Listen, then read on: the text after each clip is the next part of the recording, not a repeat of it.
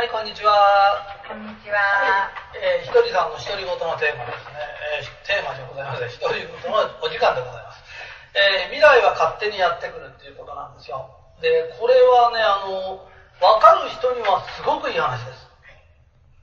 わからない人に分からせることは私もできないぐらいのテーマですから、えー、できるだけ分かりやすく話します。時計の針がですね、カチカチと前に進みますよね。はいそうするとよくなんていうの過去は忘れよう。人間は未来に向かって進もうっていう、え言葉聞いたことありますよね。非常にかっこよく聞こえるんですよ。ところがですね問題はそこなんですよ。ね？未来へ向かって進もうって言った時じゃあ進まなきゃ未来は来ないような気がするんですよ。だから最近家から出ないやつがいるんですよ。ね？家の中隠れちゃってパソコンやったりとか、なんかやってるんですよ。メールやったりとかしてるんですよ。ね？嫌なことだったら隠れてればいいと思うんですよ。ところが問題はそうじゃないんですよ。時計が勝手に人間が作ったとか、ああいう構造に作ったからこう行くように見えるんですよ。ところが実際には私はここに座ってるんですよ。はい、でも時は向こうから来るんですよ。ね？未来、未来は私のとこ来て今でもう、もう今、今って言ったと同時に後ろに下がってくるよ。過去になるんですよ。ね？ってことはどういうことですかって言うと、未来は向こうから来るんですよ。ね？で、人生において、いくつかだけ、勝手に人間が決めたことがある。それが、えー、普通の人は中学卒業して高校受験。ありますよね。人によっては中学受験する人高校受験は何年先って決まってるんですよ。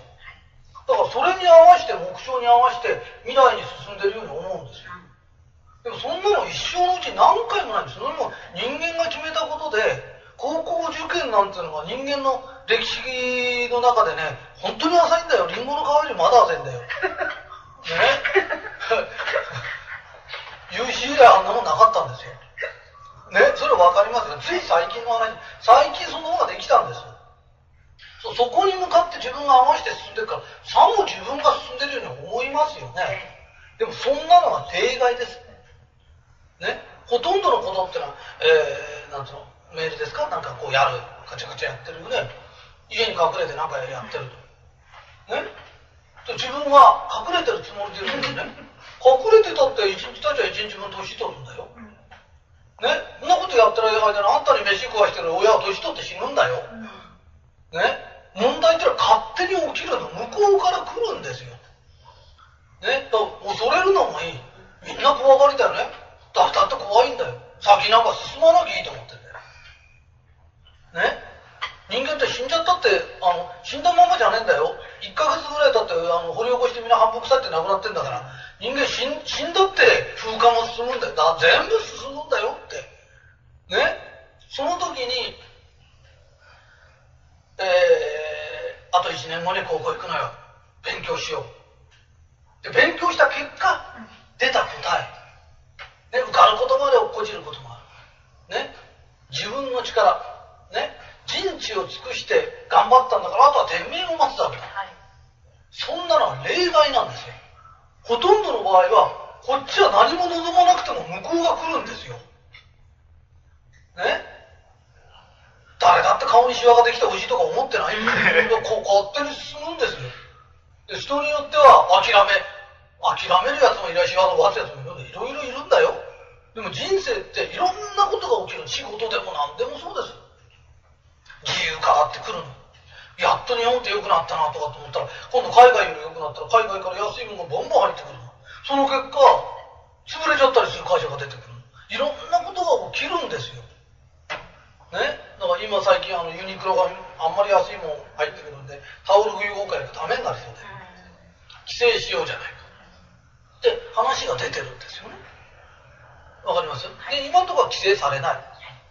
ね？なぜかというとみんなが安いもん買いたいからっつね？ったらあのタオル屋の会長さんかなんかが安かろう悪かろうじゃないんだ。ね？結局安くて良くないもんを使ってたらあんたら損じゃないかって言ってんだけどこの人話下手だなね？誰だって安くていいもんがいいに決まってるとか言い出すよねそうじゃないんだよ。タオル業界が全部潰れちゃうと、就職できない人がどのぐらい世の中に出るのかっていう話なんだよね。だからアメリカなんかもっとそこまで進んじゃってるから、就職できない人が10%ぐらいになっちゃうと、この業界守らないと、就職できない人が何人出るか。物は安く買えたとしても、就職できない人が膨大に出た場合、景気がものすごく悪くなっちゃうんだっていう、その問題なんだよね。タオルがいい精神か悪い精神かの論議してる場合じゃないんですよ。で、テーマがずれちゃってさ、えー、ごめんなさいね。だからタオル業界の人も、そういう時代が来るんだ。そしたら、アキンドはそれならそれを読み取って、自分もユニクロみたいなことすればよかったとか、ね、自分のとこは本当にそれができないんだったら、じゃあ家族でやろうとかっていう対策を考えなきゃいけないんだ。要は、自分が望む方が望む前が来るんですよ。高校受験なんか受けたって受けなくたっていいんですよ。私は行かないって言ったって推薦もらって入れるとこ入るそんなものはね、人生のうち一つか二つしかないんです。ほとんどのものは向こうからやってくるんです。その時我々の心構えは、ね、天命に任せるの。来るものは天命なの。もう向こうから来る問題って決まってんですよ。やってくるの。で、これがやってきたら、どんな問題が来ても自分ができること、全力を尽くしてやる。自分が解決できない問題なんか起きっこないんだ。神様が出す問題は全部自分にできる問題なんだ。ね？だからもう天命に任せる。来るのはあんたの勝手だ。いくらでも来なさい。で、それに対してこちらはできるだけのことをする。天命に任せて人知を尽くす。ね？そのか心構えじゃないとやっていけないんです。時はね、こちらから進むんじゃないんです。向こうから来るんです。だから逃げられないんです。ね。便所に隠れても時はやってくるんです。ね。だから時を止めることなんかできません。タイムマシンもできません。どんなことをしてもやってくるんです。その時自分がどうやって対処するかしかないんです。で、そのことがわからないと、仕事もできない、何もできない。もう怯えて生きるしかないんです。怯えてたら来ないんじゃないんですよ。怯えてようが怖がってようが来るんです。だから来たものと正々堂々と持てるだけの力を持って戦うしかないんです。ということなんです。だから、一人で戦うのが辛いんだったらみんな仲間集めりゃいいんです。ね、うちの会社みたくみんなで協力し合って戦おう。それもいいんですよ。でも問題は起きないでほしい。誰だって起きないでほしいですよ。でも、起きるんです。だから起きた問題を、レモンを砂糖入れればレモネードに変えるんです。とても酸っぱくて飲めないようなものをちょっと変えれば変化とはチャンスなんです。ね？だからこの変化とはチャンスなんだ。望まなくても来るんだ。それに向かって我々はここにいるだけでも次から次といろんな問題が起きるんです。ね。私なんかちょこっと話しただけで今テープ取られてるんですよ。ね、これも起きてきたことなんです。で、これも仕方がないんです。で、それを人知を尽くすんです。天命に任せて人知を尽くす。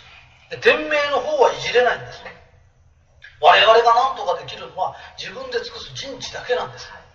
ということなんです。これの書いてある、えー、未来は向こうから来るんです。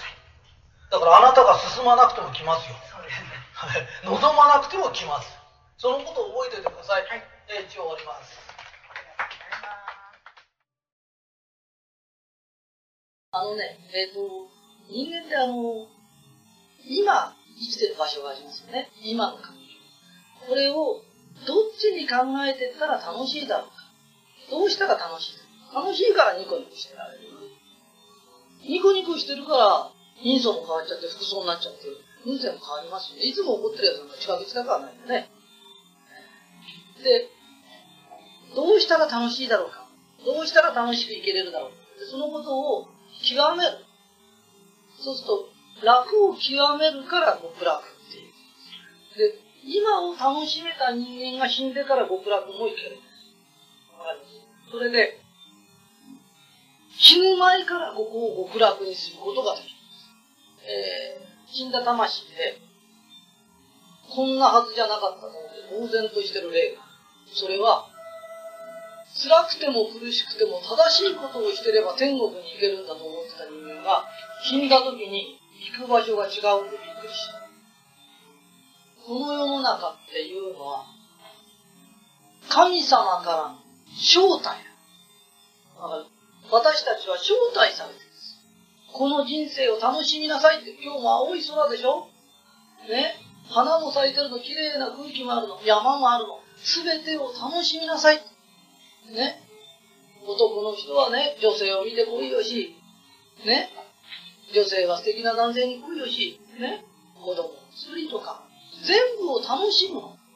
楽しむように招待されてるんです。それを、些細な意見の食い違いぐらいで、原爆まで作ったりね、大砲までぶっ飛ばしたり、してていいんですか？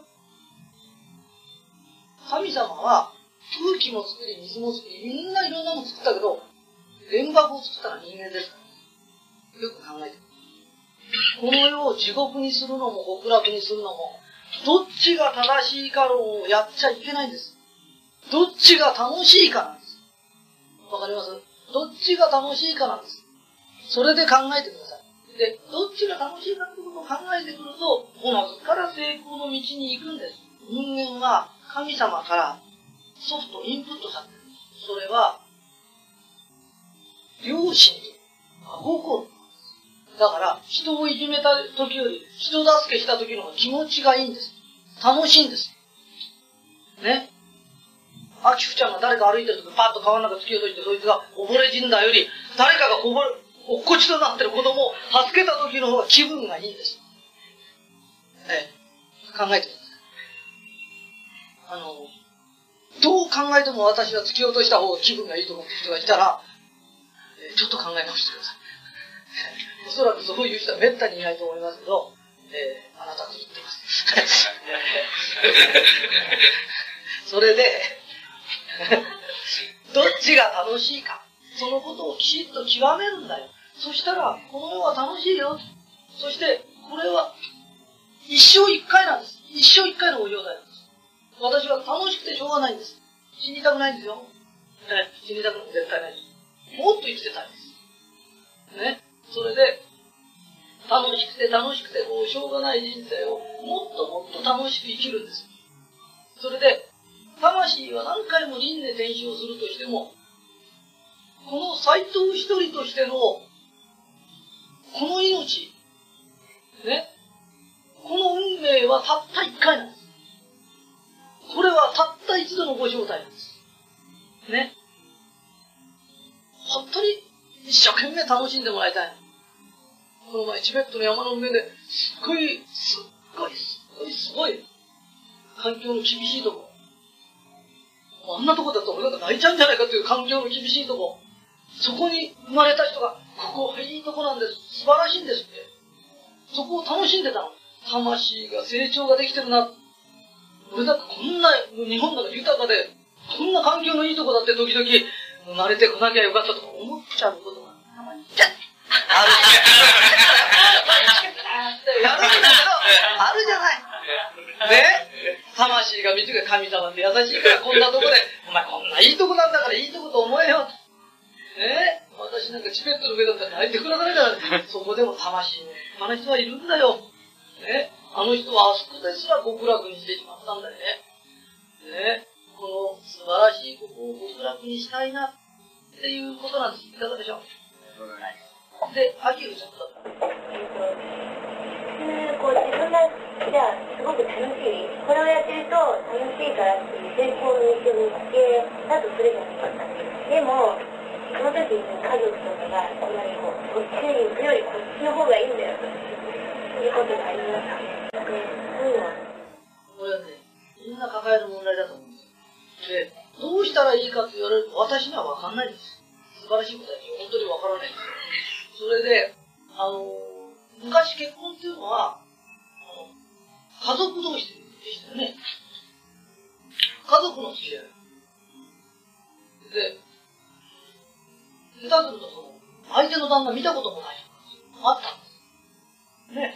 それが今は、一応見てから一緒になりますよね。わかりますね。で、だんだんだんだん結婚とは個人の問題なの。っていうことになってきましたよね。だから今あんまり嫌な人と泣くほど嫌な人と結婚とかなくなってきましたよね。で今泣くほど嫌なのに、別れないっていうのもなくなってきましたよね。わかります？ね。で、それと同じように、夜明けは少しずつ来るんです。ただ、戦った人がいるんです。実践した人がいるからだんだんだんだんそれが増えてきた。魂の時代っていうのは、そういうことなんです。私は正しい、あの、正しい方っていうのは正しいのがあったんだけど、その中で自分は楽しいってこういう基準もあるんだ。私も楽しい方へ行きたいんです。ね、上っ面の楽しさじゃないんですよ。よくよく考えて、どう考えてもこちらの方が楽しいからこっち行きます。って言いますよね。で、親はずっとどっちが正しいので来てるか変えられないです。ね。でも、私たち若い人間がそれに付き合うことはないんだっていうことを覚えてほしいです。私も会社経営。会社経営して、もう立派になればなるほど立派なこと言うんですよ。あんな立派なこと言っていいのかなね。うまくいったから立派なこと言って本当は最初は欲が深くて、ただ、がっちり金儲けるんだって始まったはずなんですよね。だからあんまりちょっと成功したからってそんな人格が変わるわけないのに、あんなに偉いこと言っちゃっていいんだろうかとか、私が心配したりする。ね？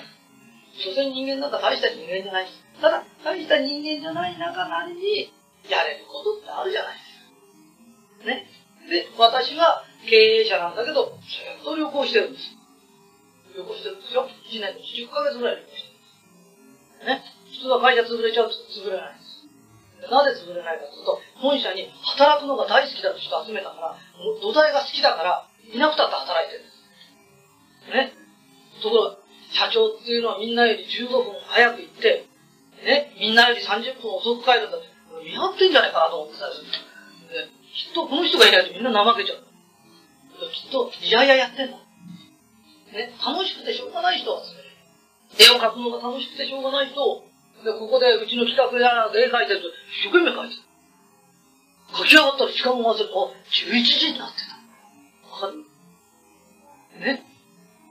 ところが、嫌な奴にやると、早く5時になんねえかなと思いながら描いてる。出来上がった作品はどっちが嫌っていうことだよ。だから、私が今聞かれた質問には実にお答えはできないんですけれど、どこかで、私のこと、名前使ってもいいです。納税日本一になった人が言ってんですよ、お母さんとか。いろいろやってください。で、お母さんを説得すると私は思えないんですけど、とりあえずえー、もうこれはできないと思うんですけど、まあ、いろいろやってみる。それが若者が挑戦するということで、私も挑戦してきた。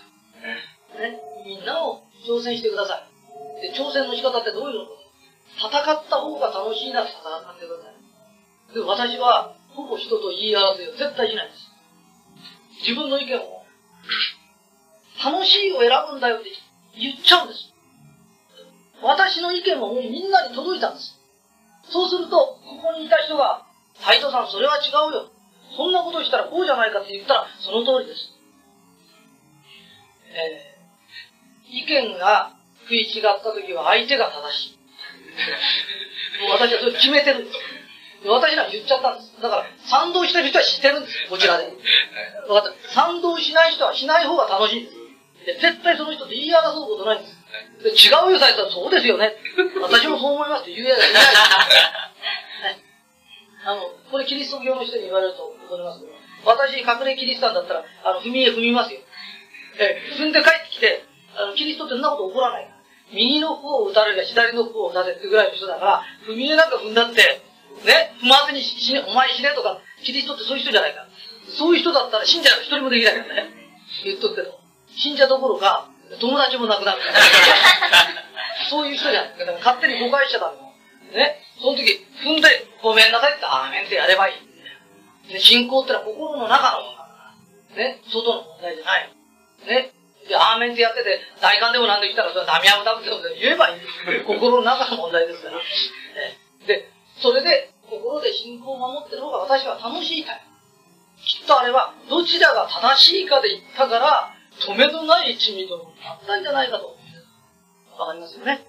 えー、争わない部分です。ね。で、でも、仲間は増えてきます。なぜか、正しいんです。だんだんだんだん世間は、そっちへ流れてるんです。どっちが楽しいか。成功者は楽しみながらやるだろう。なぜかというと、そのことに没頭して没頭して、飯食ったらお仕事し、飯食ったら仕事し、楽しくてしょうがない奴から偉大なコンピューターが生まれたりします。偉大なものは楽しんで楽しんでやったやつしか出ないんです。ね。この前も、お社長、私の気合すごいですよ。気合でできるの喧嘩ぐらいだから、気合気合ってやめろって。殴り込み行くんじゃないんだから。もう、勘違いしてるの。ね、それと同じように、楽しい人生を送りたかったら、どっちが楽しいかを選んでください。選ばないで、楽しくないんですって当たり前だった。私はいい。っていうことです。あゆちゃんの答えにはなんないけれど、お母さん、私楽しい方行きたいの。正しい方じゃないのよ。で、本当にその正しいことって本当に正しいの？考えなきゃダメなんです。昔は学校さえ行けば学校学校生なんです。で本当にずーっと習ってて喋れない英語、絶対使わない方程式。あれをずーっと青春の何年もかけてな習ってる方が本当に正しいかどうか。で、それを楽しくてしょうがないけど、絶対それ使うんです。わかります？ね？本当にそんなに学問が大切なら、お母さん今からでも言ってください。きっとあなたに大切なんです。あなたに必要なんですよ。大工になりたいお子さんとかで、コックになりたいお子さん、絵描きになりたいお子さんに必要なんじゃないんです。お母さんに必要なんですよ。お母さん今から行きましょう、勉強に。よろしくお願いします。幸せになるためには諦めなきゃいけないです。で諦めるっていうのは明らかに眺めるということなんです。でみんな諦め方が悪いから不幸なんです。いいですか？ブランド物のバッグがある。まあいいでしょう。よろしいですか？ブランド物のここにバッグがあると。同じバッグでブランドの名前が付いてるだけで10倍もするなんてバカバカしいからよしなさいって言ってこれを諦めるとするんですよ。で、諦められる人は諦める人生なんです。それで私が諦めちゃいなさいって言った時、それで諦められないとするんですよ。そうすると、諦められない人生だと諦めちゃうんです。わかります？どうしても私は、そんなこと言われてもバッグが欲しいのよと。で、そういう今世は人生なんだと諦めちゃえばいいんです。で、とっとと働きに行って買えばいいんです。わかります？だから、それを欲を捨てましょうとかって言ってるからおかしくなっちゃう。欲を捨てられない人間だと諦めりゃいいんです。諦めるっていうのは、本当の自分が分かればいいんです。本当の自分を分かって許してあげればいいんです。ね、だから、あんなバッグなんか買う必要ないわよって、そうですねって言う人もいるんですよ。そんなこと言ったって私はシャネルが欲しいのよって人もいるんだよ。で、そしたら、もうなんつうの、パートで働こうがパトロン作ろうが買えばいいんです。それで手に入れりゃそれでいいんです。わかります？諦められない人生なんだと思っちゃえばいいの。それを、このバックの方を諦めようとするから苦しくなっちゃうんです。人間ってのは千差万別いろいろいるんです。ね？だから、ブランド物ののバッグは諦める人もいるんだよ。どこにはブランドなんか知らない人もいるんだよ。そんな名前聞いたことなくて死ぬ人もいるんだよ。その会社、子供にあんたいい学校入りなさいって、それブランドでしょって。学校ってブランドが欲しいんでしょって。だから、バッグはいらねえけど学校は欲しいんだよだ。いろんなもんで人はいろんな個性があるの。崩しちゃいけないの。わかります？だから、あの、精神世界を解くって昔の人っていうのは菜食です。菜食にして、女人禁制なんてもう山の上かなんか住んでて山自体に女入れないんですよ。わかります？で、そういう人はそういう人生なんです。わかります？で、私なんか昨日黒豚しゃぶしゃぶなんか腹いっぱい食っちゃって、精神的なことをやってても、肉が食いたいんです。わかります？ね？で、男同士でいるの嫌なんです。全員女だったらいいなと思ってるんですよ、私。で、そういう人なんだと諦めちゃえばいいんです。で、そのように生きるって言ってるんです。で、そんなこと悪いわけじゃないんで、本当に女性って悪いんですかって。本当に豚肉って悪いんですか？っていうことになっちゃうんです。別に私は悪いと思ってないんです。諦めちゃえばいいんです。そうするとスッキリするんです。